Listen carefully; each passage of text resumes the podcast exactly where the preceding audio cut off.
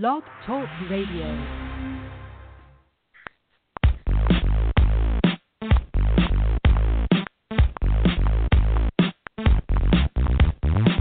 It's the GridIron Studs Show and the promo that's got the flow. Football knowledge from toe to toe with Emil Calomino and the other host you already know, Chad Wilson, brings you the show. Dial us up, give us a call. We're waiting here to talk some ball. 347-633-9365 is the number to call. So don't sit around, no time to stall. Giving you football from wall to wall. And now we give you our two hosts, Emil and Chad, with your breakfast toast.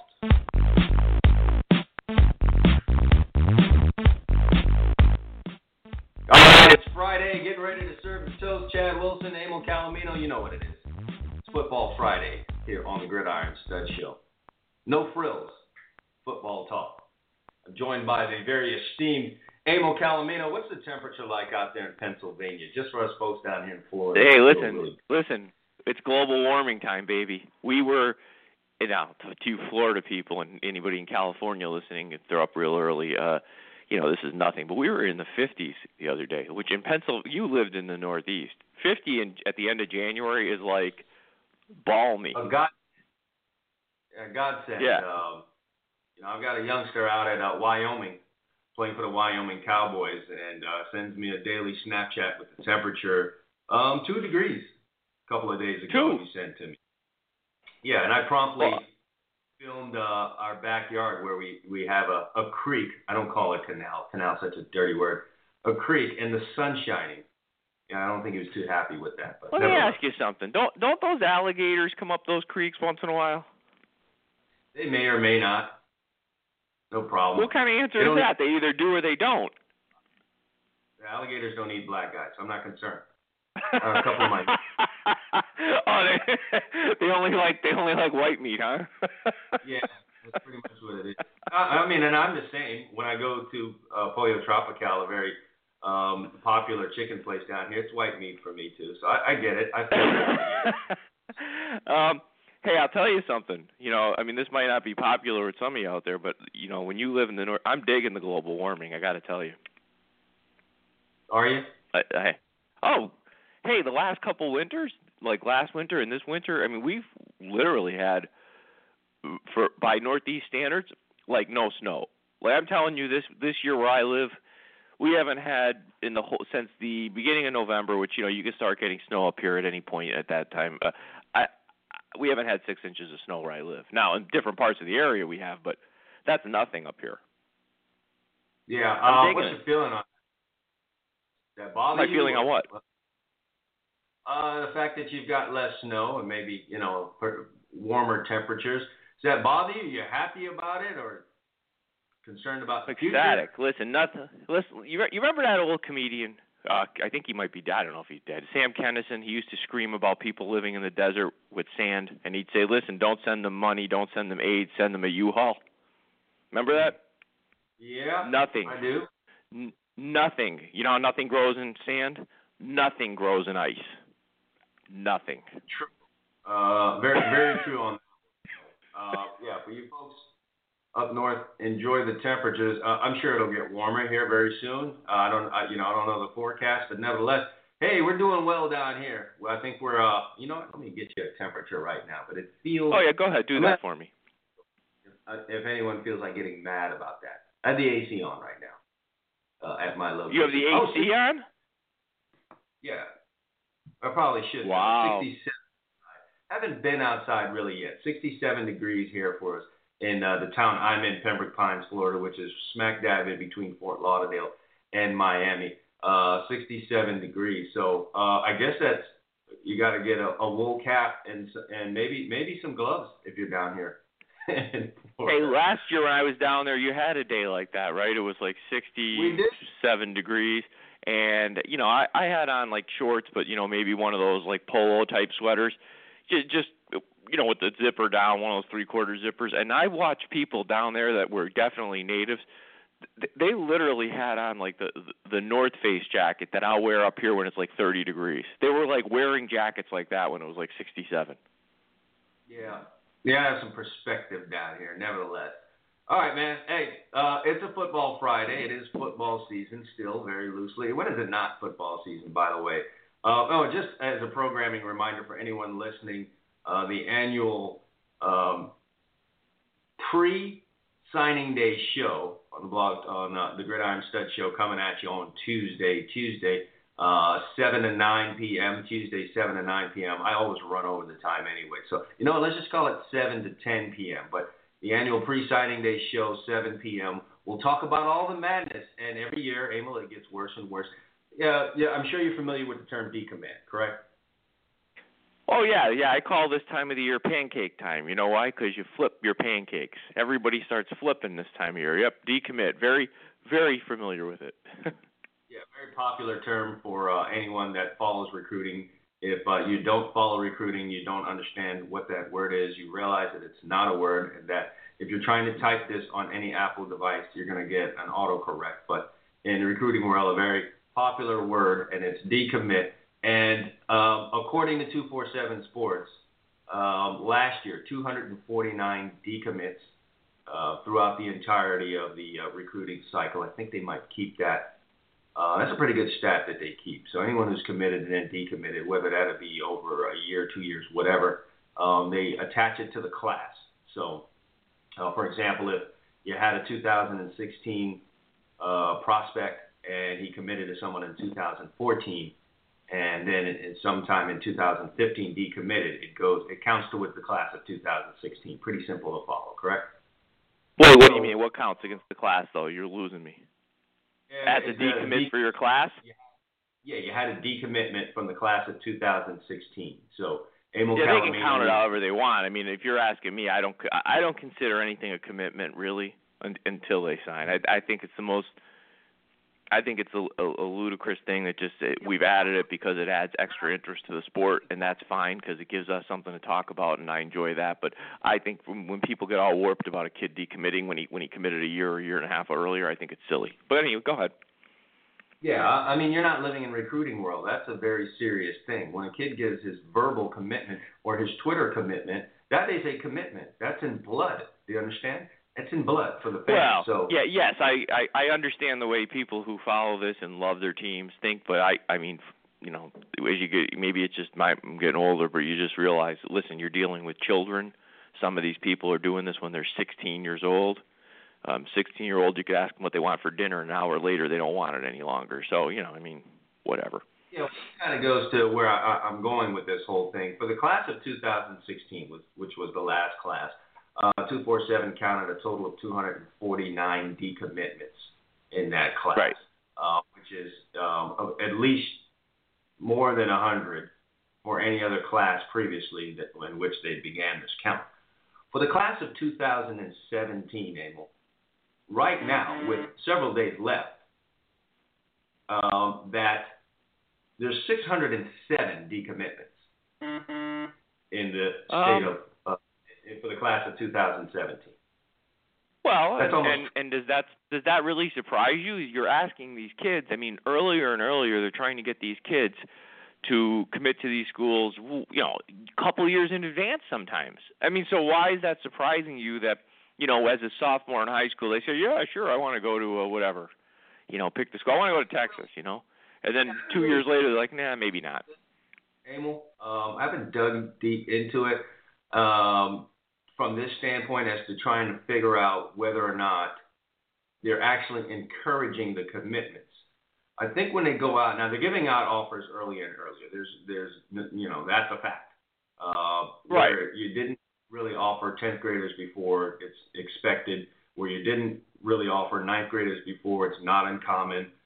Where it might have been taboo to offer a kid in middle school, no one really gets all up in arms about it anymore. It's not even that big of a story. So you're sending out the offers earlier, and part of that is, A, we don't want to miss out on a kid that could be a tremendous prospect for us by the time he's leaving high school, and B, it's a little bit of some press for you too as well. You know, so they're Absolutely. Doing that. Sure. But what's happening is the kids are getting the early offers, and then they're making early commitments. So you're offering a ninth grader, he commits in ninth or 10th grade. And you've been around teenagers. What they think today certainly not what they think tomorrow, let alone a year or two later. So they're making these commitments, and then by and large, the kids that commit that early then turn around and end up at another school. You know, your favorite. If I was the king of the world for a day of college football, okay, and you may decide, I'm gonna ask you, so you may disagree with me. I don't know, you know, whatever. But here's how I would put a rule in. You cannot commit. You know, the school can't even take a commitment or make an offer before the first day of school of their senior year. Period. And how would you police this? Is the big. Well, it'd be simple, you know. If a kid said I was offered, you know, the kids are stupid. They're not going to, you know, they can't keep their mouth shut. I was offered by USC, and it's early. You know, you penalize USC because at the end of the day, I think it's bad for the kid more than anything because it puts a lot of. They don't realize, you know, how crazy adults get living through these kids, and they put their, you know, this thing out there that I'm going to Texas. And, you know, then a year later they switched to Oklahoma, and they're out, you know, it's a different world than when we were young. I mean, there was, you know, no social media. So, you know, what were you going to do, write letters to the kid? He could throw them in the garbage. Now people attack kids on social media, adults, you know, telling the kid he sucks, you know, because remember, that's how it works now. When the kid was going to your school, of your favorite team, he was going to be the greatest thing since they decided to slice bread. Now that he's going to your rival, he stinks. Yeah, we didn't really want him anyway, so on right. And so forth. You know that. So for me, I try to put a system in place. It's never going to be perfect, but my rule would be simple. It would be first day of school, senior year. You can offer the kids. So if 50 teams want to stand at the door on September 1st or whatever the first day of school is, and give the kid an offer, great. And from that point forward, he can commit to a school. But I just wouldn't allow this stuff. I think it's silliness. They don't have the manpower to police and investigate something like that, because it would be plentiful, and then trying to run down the actual facts on that. Was the kid actually offered? Was he not offered? You'd tie up a lot of manpower, time, and money trying to run those things down. I have to believe. Oh, no, listen, and I understand you're not going to catch everything or even try. See, part of it is just by putting it out there, you're going to suppress it to some extent, because no one wants to be the example. So, you know, you're never going to completely fix that because, as you point out, there's no way to truthfully police it completely. But by throwing the rule, it's kind of like the speed limit. If we put it at 60, we know there's guys like me driving 80. But what we do know also is I'd probably drive 100, you know. And so, and there's people that will actually follow the speed limit. So it suppresses speed in that, you know, no one wants to have their license cut up by a state policeman because they're going that much over it. You know what I mean? Yeah. I mean, 607 decommits annual. I'm pretty sure if nothing is done, it will approach 1,000 next year. Imagine that, 1,000 decommitments. It's got to be a real headache for the coaches, for the coaching staffs that go out there. A lot of what goes on now in terms of hiring guys and firing guys in the college football coaching ranks has a lot to do with recruiting. And, you know, I've heard from kids who have had all types of responses from coaches when they've decommitted, anywhere from coach tearing up to getting downright nasty with the recruit because so much hinges on it. You never know at what point a coach is in his career when a decommitment like that comes in. He could be hanging by a thread, and a kid tells him he's decommitted. And, you know, the other thing is, let's be honest, too. The more powerful programs that can pick and choose are also playing, let me get a date for the prom and then see if I can get a better date, because, you know, I follow, obviously, USC recruiting. I'm sure you follow Florida and Miami, where you have some ties. And, you know, I watch the commitments come in. And then I watch, amazingly, these kids that are generally rated as 3 stars that committed early somehow decommit and then get replaced by 4 stars. So you can't tell me there's not something going on there where they say, hey, you know, we might be running out of scholarships. You might want to just check around and see what some of your options are. Oh, that absolutely happens. Sure that it does. Absolutely. You don't have to be a rocket science to figure out what's happening. I mean, let me see. You know, Emil is a 3-star. He all of a sudden decommitted from USC, and 3 weeks later he's going to Arizona. And Chad is a 4 or 5 star, and all of a sudden right. he's a commitment at the same position to USC or whatever. Pick the school. Yeah, I mean, it's not how that happens, isn't it? But it does. It is amazing how that happens. Heard the story here just in recent days. Kid was committed to a school. Suddenly he decommitted, and I found it strange that this particular kid would decommit. And when I dug a little deeper into it, actually the school had dropped him. And, you know, they were kind enough to allow him to describe it in social media as him decommitting. But the truth of the matter was they told the kid. It was a change of staff, too. Here's that next thing that happens. It was a change in the coaching staff, and the new staff coming in didn't want to honor the scholarship offered to the kid. So at this late stage, with a week out, he's got to go find another school. That's the part of this thing that really, really sucks for the kid. Or you put a rule in that says, hey, if you make an offer, it has to be honored. Ooh. That would change things. How are you going to do that one, Amy? I mean, things change. Well, Let me ask you this: if I'm the football coach and I buy helmets from whatever Nike or whoever's making them these days, right? Wilson, I don't know. I buy helmets, and a new coach comes in. I have a signed contract for that helmet. He can't get rid of it. It's signed. It's a deal. I'm delivering you 100 helmets. So you're talking if a previous staff made an offer to a kid, the new staff coming in must honor all of those offers. Within a period. Like, I don't think you should be able to drop a kid like that. That Connecticut coach came in and dropped a kid like 2 weeks before signing day. Mm-hmm. 3 weeks before signing day. Yeah, those things sound good. I just don't. I really wonder how they would police something like that. That would be great, just all across the board. You can't drop a kid. Maybe you put some kind of time period on that. Like that Connecticut coach came in. This kid had no other options, right? Division I. He committed a year ago to Connecticut. The new guy comes in, calls him like a month, whatever it was, 3 weeks ago, and says, "Well, we don't have a spot for you. You don't fit our plans." Well. I mean, isn't college football supposed to be about the kids?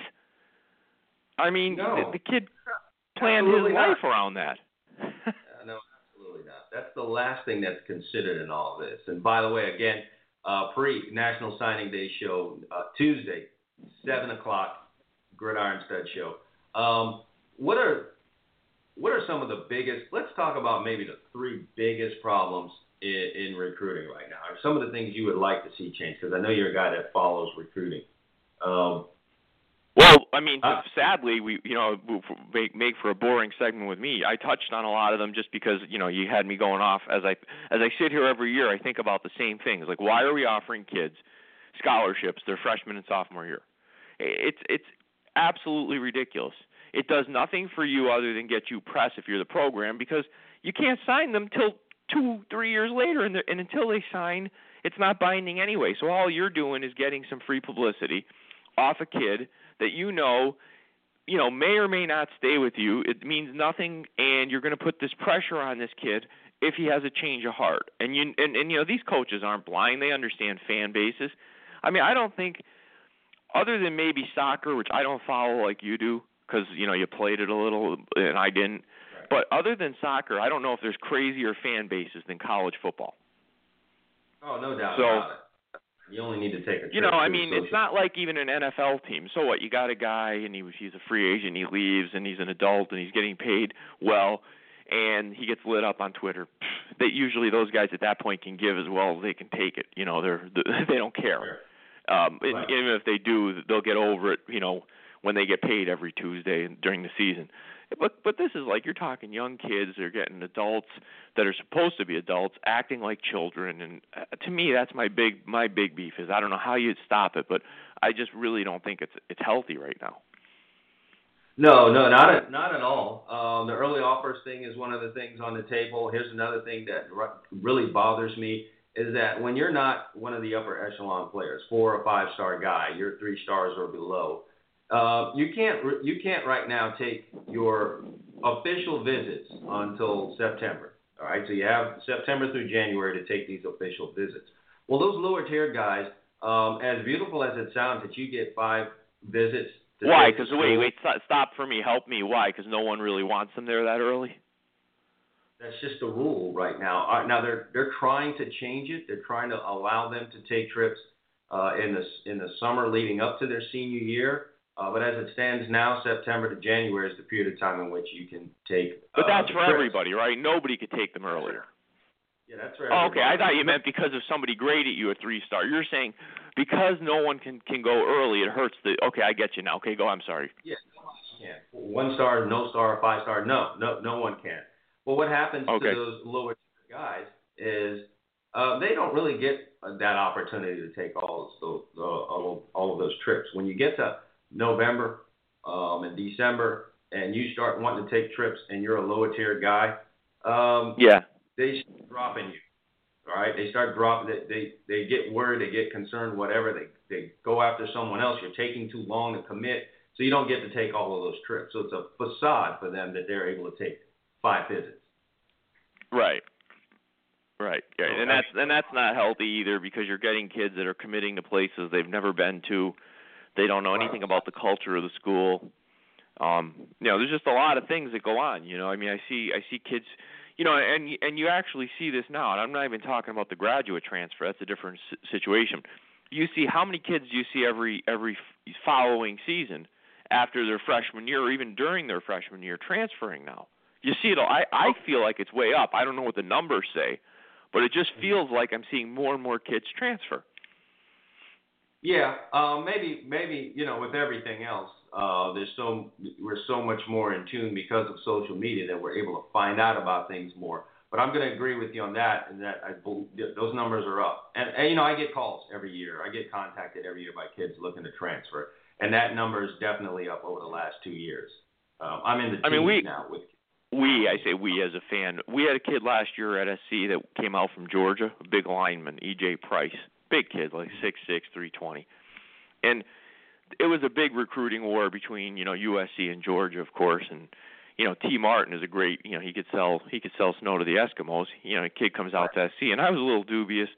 I followed the situation throughout. But, I don't know the kid, obviously. But I'm thinking, here's a, it seemed like a country kid from Georgia leaving that part of the country, going across the country. And, I you always hope those situations work out. Well, he was transferred by September, the end of September. It's at personal reasons. Usually personal reasons, unless somebody's sick, means homesick. It can mean a lot of things. Kid got into trouble. They don't want to put it out there. Who knows? It could be any. But I'm just saying, I've seen that every year, and that's just following my own team, and then I follow everybody else's, and I see transfer this transfer, and, obviously, if you have your phone and stuff set up for your own teams, you get all that stuff. But, I get the feeds from, like, Bleacher Report, this guy's transferring that guy. It just seems like it's up. Now, I wish I could maybe if I do some research, I can find it, but I'm going to tell you if the decommits are up as high as they are, chances are I'm not imagining that the transfers are up, too. No, not at all. You can bet your bottom dollar on that one. Those are also up as well. It gets harder and harder to make the initial decision. And you have some kids with about 3-4 days away from signing day right now, maybe even more than that, 5 days away, really struggling with the decision. They've committed to 2 or 3 schools, decommitted 2 or 3 times, and now they're still just trying to figure it out, and they're being pulled every which way. It's crazy. College football recruiting's broken, by the way, and I don't really know how you're going to fix it. Well, the toothpaste is out of the tube on a lot of this stuff, and as much as we're trying to throw out ideas here, I think you pointed out that a lot of it just becomes we live in a world that's just so hard to police this stuff that even with the best intentions, I'm not sure you're going to put that toothpaste back in the tube. So you have to hope that the kids are getting some good guidance or get more guidance because. I think there has to be a healthy blend when a kid goes to a school if you want to go to the school and you like the coach. I think when kids go to a school just for the coach, that's a foolish decision because the coach is, as anyone can see that's paying attention, not a permanent fixture for a variety of reasons. It could be a great coach. They decide they want to go to the NFL or even a different school, or it can be a guy who gets fired. So it's just, if you're going to a place – yes, you have to like the coach, but you really better like the school, in my opinion, because that's the permanent part. Going back to the early offers thing, it was your school and one Lane Kiffin who kind of really opened the door to this whole thing. I don't know if he was the first one to do it, but it sure got a good deal of amount of press. Back in 2010, he offered a seventh grader quarterback, David Sills, out of the Delaware area. Played for one of those charter type schools where they kind of pull kids from everywhere. You remember him doing that? I do. What were your thoughts about that? Well, I mean, if it was my own team, I thought it was silly because I'm like, first of all, he's in seventh grade. I mean, things change all the time in sports. Seventh grade, I mean, I don't know, maybe he matured quicker than other kids. He might have been the best seventh grader in the world. I don't know what he's going to be by 12th grade when everybody else grows and maybe he stops or whatever. So I just thought it was silly. Yeah, what ended up happening was what you would expect to happen. The kid was far and away out there for a seventh grader, and so, you know, the thought maybe is that it'll continue to progress at this level and remain ahead of his classmates. Well, that didn't necessarily happen. Did eventually end up being a pretty good quarterback, but USC kind of went cold on him, and so he ended up committing to West Virginia. Went to West Virginia, right. And then did not really pan out as a quarterback, didn't really fit into the mix of the guys that were there that they had recruited after him. So he moved to wide receiver for 1 year. At the end of that year at wide receiver, was not going to, again, be in the mix coming back the following season at the quarterback spot, so decided to transfer to a junior college, spent a little time at the junior college. Now there's a recent announcement that he's going back to West Virginia as a wide receiver. So that's the I think those kind of situations are sad. Not that anything bad happened to him, but the kid just got bounced around, and maybe he was led down a path that wasn't realistic. I mean, you know, if somebody wait until he was in 11th grade, they might have said, "Listen, you're not going to be a quarterback at a Division I school, so you need to change positions or whatever." Well, that would have been a tough sell considering all the press that he got about being big time, getting that offer from USC. When he was all of, I guess at the time, 12, 13 years old. Kind of tough now to turn around and say you're not a quarterback while he's still in high school. Because he did end up being a pretty good high school quarterback. And his team, by the way, was a damn good team that ended up having to go on the road just about every week to play games. We ended up playing them at the university school when I was there back in, I think it was 2012. So we actually ended up playing against the kid. He was a pretty damn good quarterback. But they ended up having to go on the road because no one in that area would play them because they accused them of recruiting. And so they're way to fight back. If I'm thinking of the same school, if they're at the same school, I'm thinking a big-time defensive tackle that played against you guys ended up out with us. He's blown out his knee twice. He's coming back this year. Hopefully he won't do Bigelow, Kenny Bigelow. Yeah, Kenny Bigelow, who was a monster in that game, by the way. A pretty good, pretty damn good player. For the record, we did beat those guys fairly handily. It ended up being a shootout, but we handled them pretty good. But they were a good team with a lot of good prospects. And Bigelow, and I want to say another player on that team ended up going to SC. It could be wrong, but there was, and I can't think of him right now. There was a guy that came out there with Bigelow as well. You're 100% right. It might have been an offensive lineman if I'm trying to remember. It might have been an offensive lineman. I'm not sure.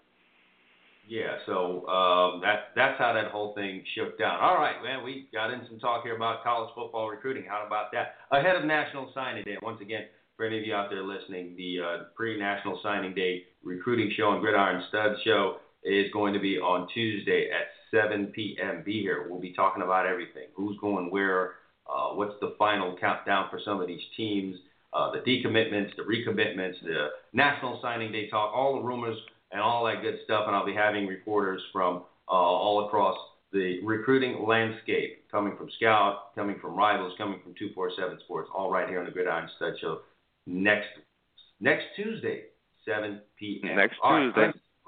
Get back college. Well, you know what? We need to talk some pro football. There's like a big game coming up, I think, next week. To the big game. Team. Yeah, because I wasn't even sure if the Falcons had won. We'll talk about it when we get.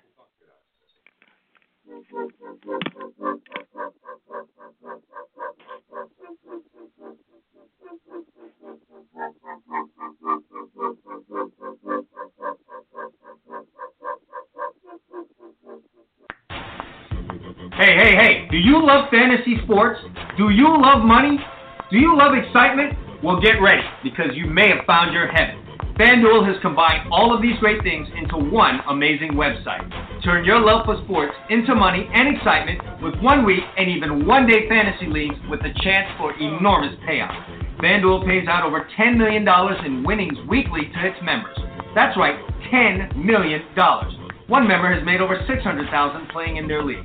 Another customer entered a one-day contest for $25, and get this, cashed out $25,000 that day. FanDuel even offers a 100% money-back guarantee. Sign up now and join a league. If you don't absolutely love it, they'll give you your money back. You can enter leagues for as little as $1. For a limited time, FanDuel is offering a 100% deposit match bonus to GridIron Studs Show listeners. That's right, they'll match your initial deposit all the way up to $200. What more can you ask for? Just head over to FanDuel.com right now and enter the promo code GridIronStuds when you sign up. But you better hurry. The match bonus is going to end soon. Just head over to FanDuel.com and enter the promo code GridIronStuds. Do it now!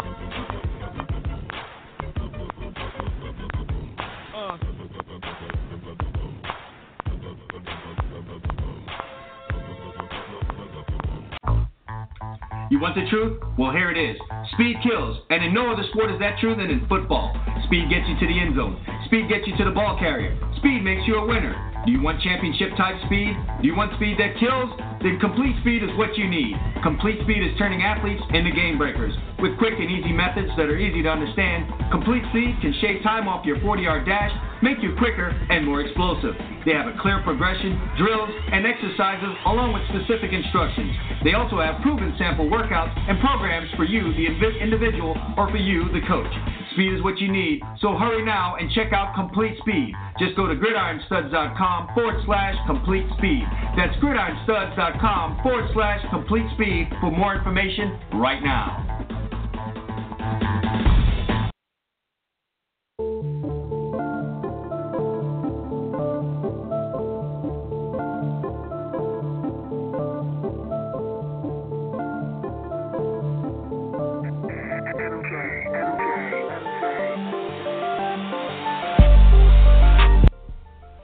We're back here on the GridIron Studs Show, Football Friday edition. Emil, it's the Patriots for the, the ninth time in their history. Eight times. It is the ninth time for them. Yep. Yeah, most appearances by any NFL team at this point. Are you tired of seeing this, or are you just in awe of the greatness that is Belichick, Brady, and the New England Patriots?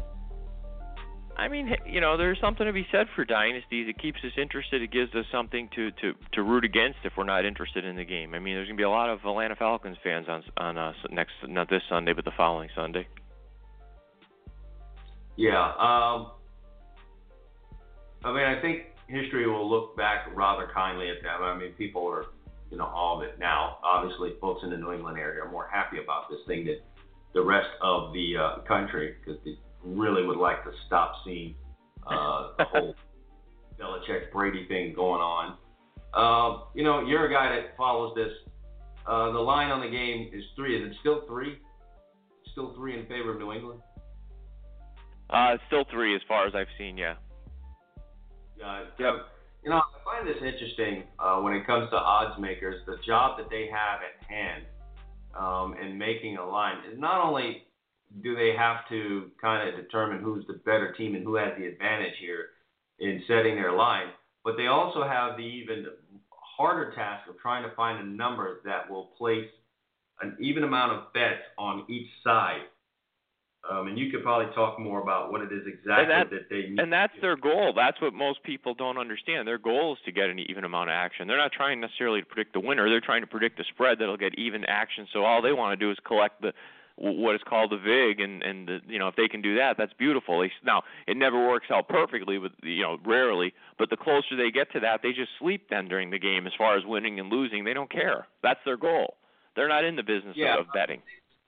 The thought of the general public out there when it comes to this is that Vegas is trying to find the better team here, set a line, try to get a bunch of people on the wrong side and win the money that way. That then would, for them, be gambling. And they're not in the business of gambling. They're in the business of setting up something where you, the consumer, gamble. So they want 50% of the bets on the Patriots, 50% of the bets on the Falcons, and they'll, like you said, collect the big, which is essentially the fee for even just placing the bet. And I think that's where people go wrong when thinking about point spreads. Yeah, most people think they're trying to predict the winner. They're trying to predict the perception of the winner. Yeah, and play on your thoughts as a fan and someone who's consumed the game, and then the media reports both before and after a game. They're trying to play on that part of it. So in setting the line at 3, you got to give yourself some real thoughts here. How did they come to that number? 3 points on this particular game. Atlanta. Right. I mean, I think that this game, I don't expect this to move very much. And I could be wrong, of course, but I think that people are, it's tough for them to bet on that. It is, and I think that the game is purposely set up that way because if you look at this game, you've got the public loves offense. That's one thing that you can be certain of. So the public will typically side in most games with what they perceive to be the higher flying offense. A classic example of that in Super Bowl terms in the last, recent history, which is for us recent history, for some of our younger listeners not so much. The 2002 Super Bowl where the Raiders came in, I think they beat Buffalo like 58-3 in the conference championship game. They destroyed somebody. Anyway, their quarterback at the time was Gannon, and they were throwing the ball over a lot. They played the Tampa Bucks, who were one of the more boring football teams. Matter of fact, there's not many teams with the rules today left like that because you just can't play that boring of a football game and be as good as they were, but they were. And they beat the Eagles on the road in Philly, and then, it was a close defensive game, which most of their games were. And they roll into the Super Bowl as 2-touchdown underdogs with, coincidentally, the coach who coached the Raiders, John Gruden, the previous season and lost in the AFC Championship game. So they had the Raiders coach. They had one of the better defenses of the last couple decades, and in rolled the Raiders with all this offense, 14-point favorites. I still remember it because I placed a wager on the Buccaneers plus 14. They won the game by 17. Now, I'm not trying to say I'm smart. What I'm trying to say is the public loved the Raiders because the Raiders scored points that year. And I think this game this year, as good as the Patriots' offense is, the perception is here's the Falcons that, throw the ball over the place and they're fun to watch and they score a lot of points. And I think that's suppressing this line. I think if a normal team was playing the Patriots, a team that played like New England, good offense, good defense, put Dallas in there. I think if Dallas was in there, as much of a public team as Dallas is, I think the Patriots would be a 5-point favorite because Dallas has the perception of they're going to play you in a phone booth and that to me doesn't draw people like Atlanta. I think Atlanta's this new sexy team that haven't been there, and I think that they've purposely put a line there that's going to get equal action. I think you're going to see a game here. I'll be shocked if after this game we see articles that say they were one-sided on the game. I really would be. Yeah, I feel the same way as well. It's not often that you get a line at or around 3 for a Super Bowl. Looking back at a little bit of history over the last 4 times, typically one of 2 things happens. Your underdog will cover the game, and sometimes a lot of times the game will go under, and if the underdog covers, the game goes over, and if your favorite covers, it tends to stay under. But it'll be interesting to see what happens here. Can you think of Super Bowls past where the most astonishing line maybe that you've seen in a Super Bowl? The most astonishing line for me, and it was another game that I happened to win. The most astonishing one for me was the 97 Super Bowl, after the 97 season. And for those of you who forget, at that point, the Packers had replaced the Cowboys as the big boy on the block in the NFC. Mm-hmm. Brett Favre was there. Dallas was in some decline, having won 3 of them. The Packers had won the Super Bowl the previous year against the kind of upstart New England team. Drew Bledsoe, Curtis Martin, Parcells was there. It was a Super Bowl that, wasn't a total blowout, but the Packers won by 14 and pretty much controlled the game for a good part of it. So the next year they roll into the Super Bowl, and they're facing the Denver Broncos. And if you people remember your history, I'll refresh your memory. The Broncos the previous year were the number one seed in the AFC. They were 13-3, and in the divisional round, they got upset by Mark Brunell and the Jaguars. Okay, the Jaguars ended up in the AFC Championship game losing to said Patriots. Next year, Broncos come back strong.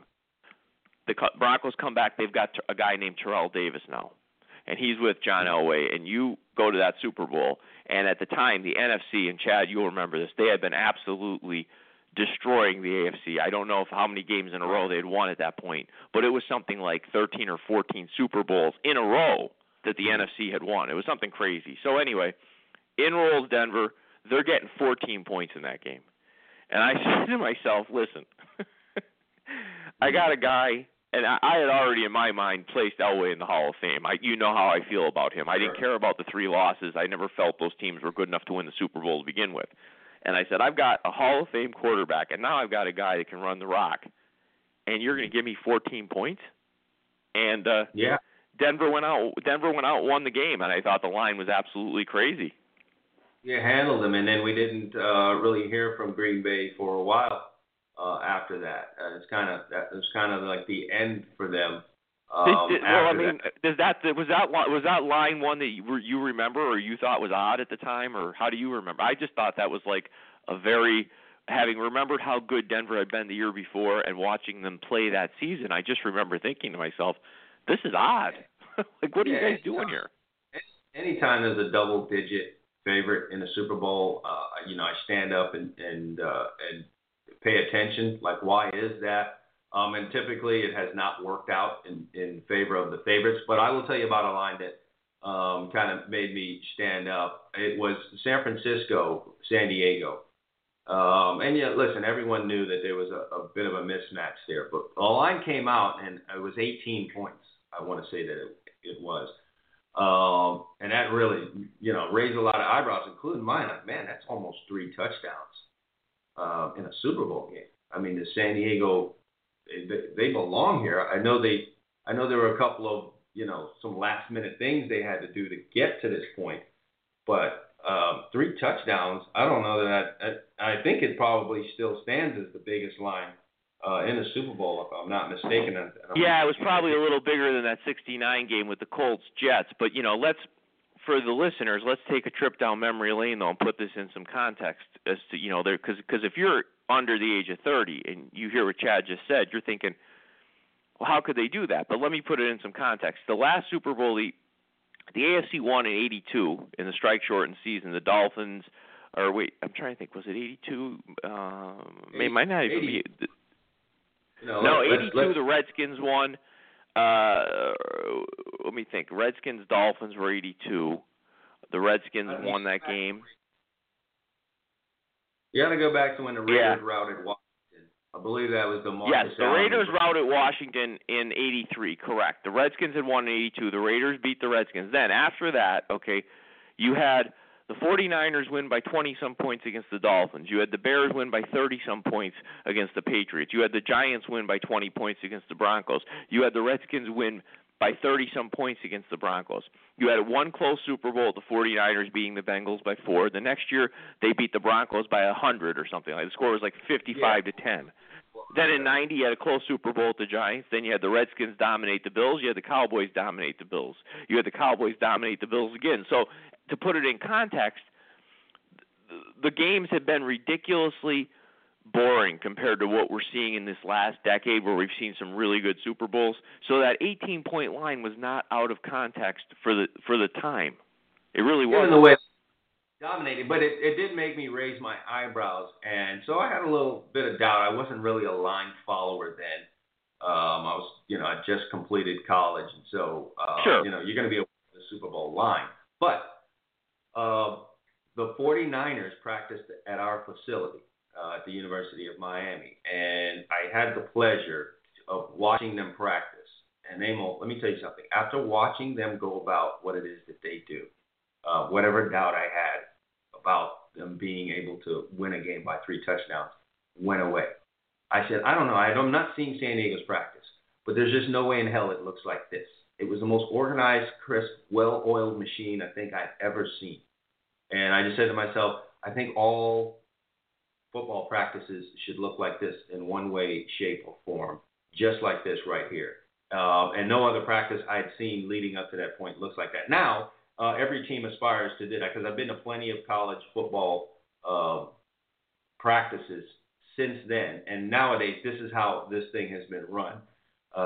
It's very organized, well run, quick. There's no waiting in between periods. And I said to myself, watching it at that time in 1995, there's no way San Diego is going to be able to deal with this, because not only is there a talent deficiency, there's just an organizational deficiency here. There has to be. So I wouldn't, I just said to myself, okay, well, this is going to be a blowout. That's why this line is at 18. Ended up being 18.5, and the 49ers won it going away. They ended up winning by 23 points, Emil, but as you can remember, that game wasn't even that close.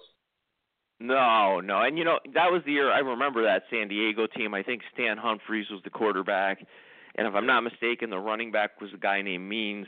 They went to Pittsburgh. The Steelers were in a funk at the time. They were losing in that period of time from there and through like the early 90s. They lost quite a few – or the late 90s, they lost quite a few AFC championship games, and they had that one at home, and, you kind of figured, that this was their, the Steelers were going to the Super Bowl, and Humphries went in there and led a late drive, if I'm remembering correctly, and the Chargers ended up beating the Steelers in Pittsburgh and getting the Super Bowl, and you kind of felt like, it was a nice win for them, but they're not that good, and sure enough, whether they were or weren't that good, I don't know, but I know the 49ers were, and the 49ers, like you said, absolutely killed them. The next year, the Steelers would get to the Super Bowl. Yeah, the way they ran it, the way they played in the game, the way San Francisco, most notably on offense, the way they ran things on offense looked just like it did in practice. Boom, boom, boom, right down the field. This is what we do. Touchdown. Steve Young was at his peak at that point. I mean, he had a really firm grasp of the offense. He had finally, that was the year they finally got the monkey off their back. Remember, they had beat Dallas in that epic. Dallas was going for a third straight Super Bowl, and they beat them in the NFC Championship game. So that was a really pretty good 49er team. I mean, Deion Sanders on defense, and it was a good team. Yeah, so I'm wondering here what we're going to get in this Super Bowl game. It's really not time for us to sit down here and analyze it and break it down. We'll be doing that next Friday. But just a little bit of talk on history. A part of me wishes that there was a more experienced team going up against the New England Patriots, but I do appreciate Atlanta's youth, their explosiveness on offense, and just the little things that they do defensively. I hope as I dig into this, I can, find ways that I think Atlanta can come out of it. Because as it stands here, and again, we're not making a prediction, but as I just sit here, I'm thinking New England winning this Super Bowl. And, once again, it's Brady and it's Belichick holding up the trophy. And good God, Goodell's got to walk over there and hand it to these guys. That in and of itself is going to be a moment.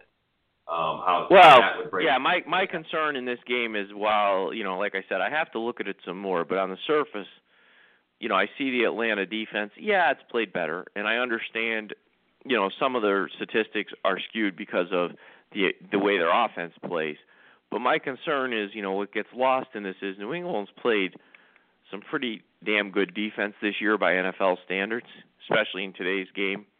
And, I just wonder, if they slow Atlanta down, can Atlanta play enough defense to win the game or stay in it even? I mean, hopefully my opinion changes as the week goes along and I look at it harder, but on the surface, that's what I see.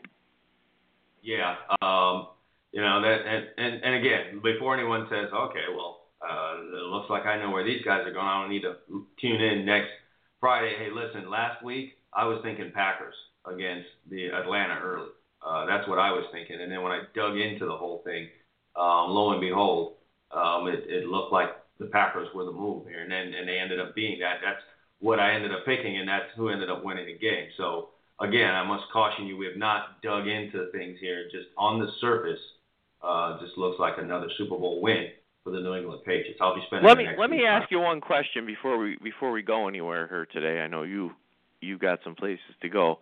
Do you ever think that we're going to see, with today's rules, a team that plays defense, like let's say even if they have the personnel like that Ravens team in the early 2000s. See, I just look at today's game and I say, with the way the rules are situated, like New England led the league in points allowed.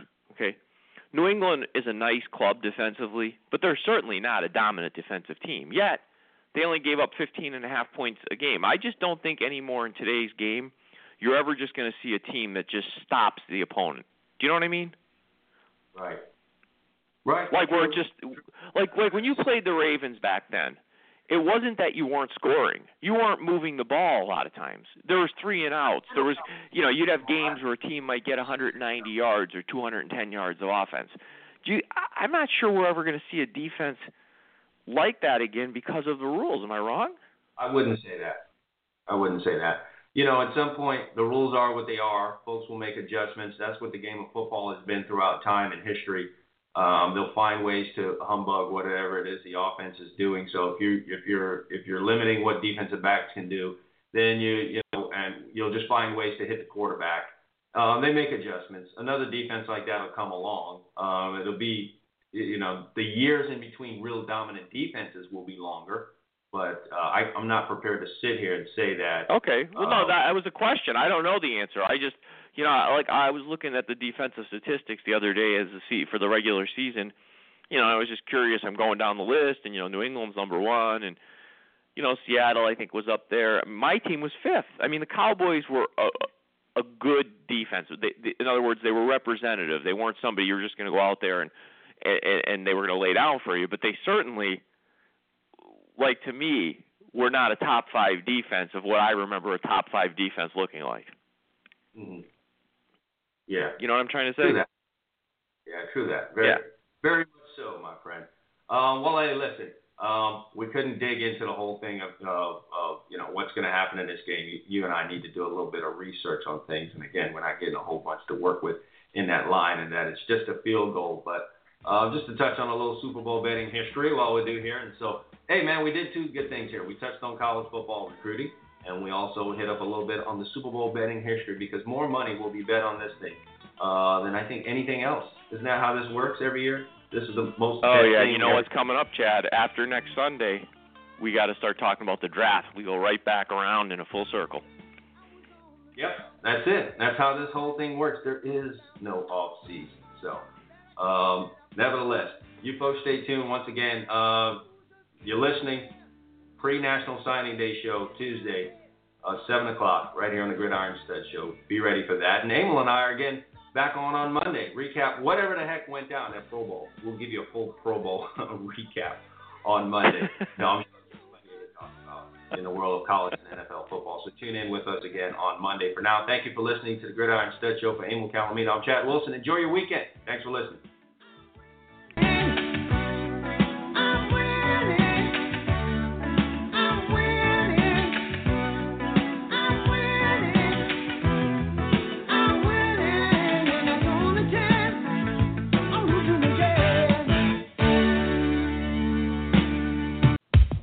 You high school recruits out there, you want to get recruited by the colleges? Step up and visit gridironstuds.com today. We got college coaches visiting, we've got people visiting, we've got fans visiting. If you want to be seen, get your video up there right now. It's easy. Create a profile, takes 2 minutes. Stop playing games, get off of Facebook, take control of your future. gridironstuds.com is where you need to be today. Visit now, set your profile up, and let yourself be seen.